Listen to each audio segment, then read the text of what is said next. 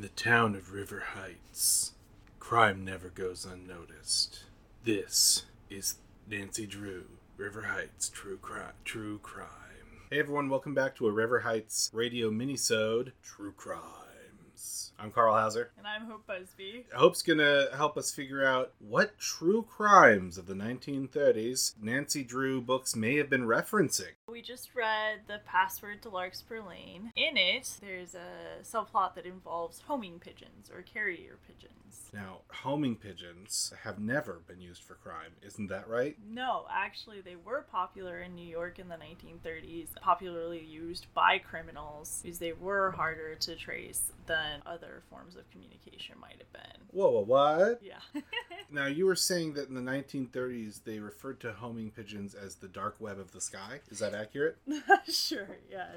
So, information about messenger pigeons to begin with. They have an innate ability to go home. So do I every time I go out on a Friday night. One theory for how they do this is magnetoreception, like reading magnetic waves. In many ways, we do not know for sure. There are differing theories about how birds find their way, but we do know they're very good at it. We also know that they can get very fast. In fact, one thing that is done with messenger pigeons even today is to race them. That's a thing? Yeah. Flights as long as 1,100 miles have been recorded in these races. The average flying speed over a moderate distance, which is considered 600 miles, is 60 miles per hour. They can get up to 100 miles per hour. Now, what would you say is the velocity of an unladen swallow? I do not know. It's a hot reference for you. I do know they were useful during the wars for communication. And I also found out messenger pigeons were being used as early as 3000 BC by ancient Egyptians. I was wondering how recent this technology was. Also in ancient Greece, they were part of the Olympics. They were part of the ceremony where they would fly in with information. I they use doves in the Olympics. And you know, doves are just pigeons with white privilege. Yeah, they are a domesticated wild rock dove. Now you tell them where to go. In the password at Larkspur Lane, criminal syndicate uses homing pigeons to send codes to each other. Yeah, and they go back and forth between two different hideouts. And in fact, at one point, the owner of the pigeon says to the pigeon, Why did you go to the Drew's house instead of going to the other hideout? Which doesn't make any sense. Because he threw the bird from a plane at their house. Yeah. But anyway. Injured it in the process. And you never do find out what that was all about or how that even happened. I don't know. He's not good with birds. Well, with homing pigeons, they are best at going home. The way you train a homing pigeon is you keep bringing it further away from home and then letting it go home. Okay, Just so incrementally until it can go very far and come back home. homing pigeons are best at bringing messages home. Yeah. So if I had a bunch of friends, instead of giving them my phone number, I could give them all one of my homing pigeons. And when they want to send me a message, they send my own homing pigeon back to me. Basically, yeah. And then when I want to send them a message, I have one of their pigeons and I send it back to them. Yeah. And then at some point, we got to get our coats on, pull up our pants, drive our butts to each other's places, and drop those pigeons off again for later communication. exactly. That's efficient. In some cases, you can train homing pigeons to go between two locations. It's a little more difficult to train them in that way and involves placing food at one location and their home at another location so that they go back and forth daily. So basically, they have two homes one that they associate with being home, and the other one that they associate with this is where I eat, in much the same way that I go between my home and Taco Bell. You know what's really embarrassing? What's really embarrassing, Carl? When you're at a bar and you, you you sidle up to a girl and you're like, "Hey, can I get your homing pigeon?" and she gives you a fake pigeon. Mm-hmm, mm-hmm. It's you get home and you're like, "This pigeon doesn't even have enough digits On its tag. tag." Yes. Criminals, gangsters in 1930s America were hmm. sending pigeons to each other because the NSA couldn't touch that, right? This novel was written in the 1930s. It also was the basis for the first Nancy Drew movie. Nancy Drew Detective. Detec- I think it is very unlikely that this author would not have been familiar with a few crimes in New York City that involved homing pigeons. Would you say that readers at the time might have even understood the undertones of finding a homing pigeon? Yes, I do think they would have understood that. I remember my dad talking about, like, for a while he raised homing pigeons. I mean, because if I hear homing pigeon, I think ancient Greece. My first thought is ancient Greece. My but first thought is, what if I were worshiping Apollo right now in ancient Greece. Mhm. But maybe the readers would be like, "Oh, homing pigeon, that's criminalish. That's maybe that could be that could be sus." They wouldn't have said sus because they weren't cool enough to have video games. I don't think that would have been the automatic assumption, but I don't think it would have surprised them Mm. as much. Like, oh, it's not registered. That's a problem. Oh. Like that must be a criminal Are there pigeon. laws on this? A criminal pigeon? I love it.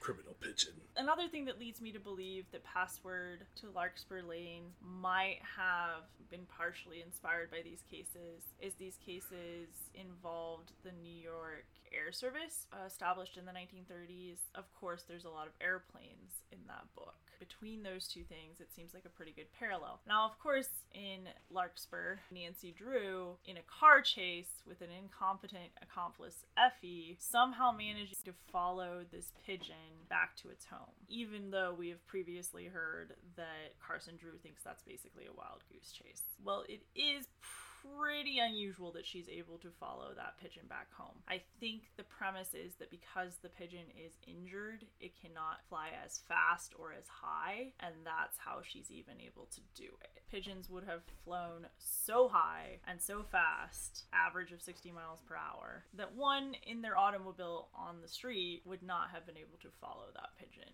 back to its home. So I think we're combining Nancy's superheroism and her luck with the fact that this bird is injured and somehow that makes it a believable story. So in these real crimes, they did not chase these pigeons in a car. They flew. The New York Air Services had a pilot named Otto Kafka, which is a pretty cool name. He would fly around with a police officer to get down to the details of this case. On November 19th of the year 1930, Michael H. Cushing went Mhm. missing. He was a 32-year-old bachelor Ooh. He'd been at Steven's restaurant with his buddies into the night. That was the last anyone saw him. Somebody said they saw him on the trolley steps, and nobody saw him after. What do you have for dinner?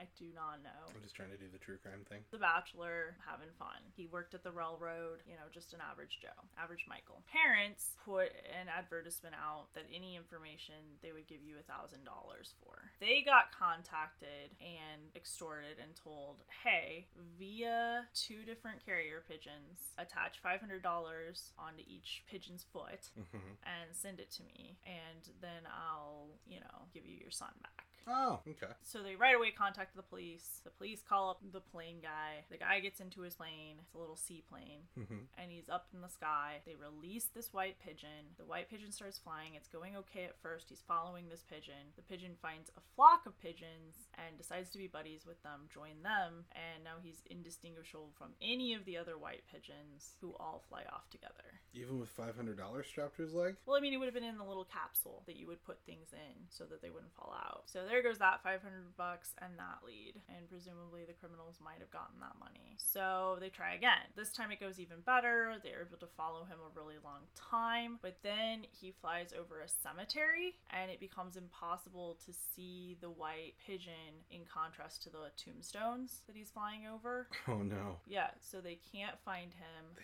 tie a red tag to his leg. They see a car with five men and they surmise that it might have something to do with the case, but by the time they land the plane and approach that car, that car has exited, whether that was the criminals or not.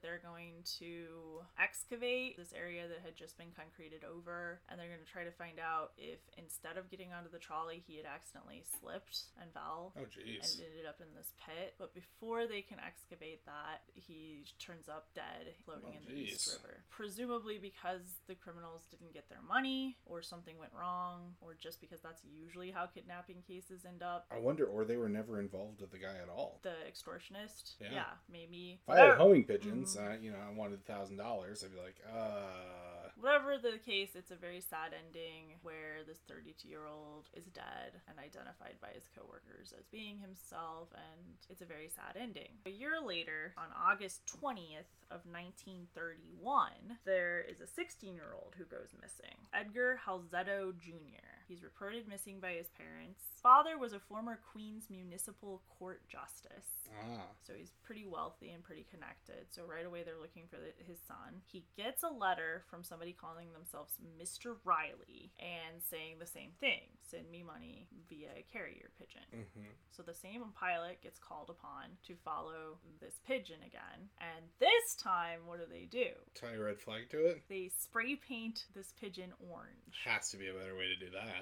Spray paint him orange. There's a picture. You can find it online. Oh my god. We'll put that on our Instagram. Yes. They follow this pigeon and they manage to arrest George Marthens, who was an unemployed painter, which, oh ho ho, that was ironic because they painted the pigeon to find the painter. 1930s humor for you. he is sentenced to five years in jail for extortion. However, the son does show up and was never kidnapped. So Hey, This that's what I'm saying. this guy just wanted money. Right, and had a homing pigeon. Yeah, the son came back from a quote unquote hitchhiking trip that he had neglected to tell his parents he would be going on. He says that he came back because he saw the newspaper article and realized they were worried about him, but couldn't afford a telegraph. But also, somehow, he was able to afford a bus ticket back home where he showed up and was like, Yeah, I'm fine. I think he was just a little punk. A little, a little rich kid, right? So those are two true cases that no doubt were at least partial inspiration for this whole subplot of like criminal homing pigeons and trying to chase them to solve a case. And it is very difficult and usually would require a plane and a can of orange spray paint. But of course Nancy Drew gets it done by letting somebody release her pigeon before it's fully healed. Someone just needs to tell the 1930s New York police office, "Have you tried bullying a child?" Because that's what Nancy does, and it Yeah. works. Just a short little story, but I definitely think it would have had to been something the author was aware of. Let us know, listener, if you enjoy the idea of Nancy Drew true crime, because this gets me interested in what other crimes can we find similar to the ones we read about Nancy Drew. I bet there's a few. Like if you ever watch Law and Order, those are obviously based off of real Nancy cases. Drew. Oh, real cases. Gotcha. And that's always fun to me to sit and watch and be like, "Oh, I am familiar with that case." Maybe it's something we'll be doing. True crime. Thanks for tuning in to another River Heights radio minisode. I'm Carl. and I'm Hope. Until next time, go, Go Wildcats. Wildcats.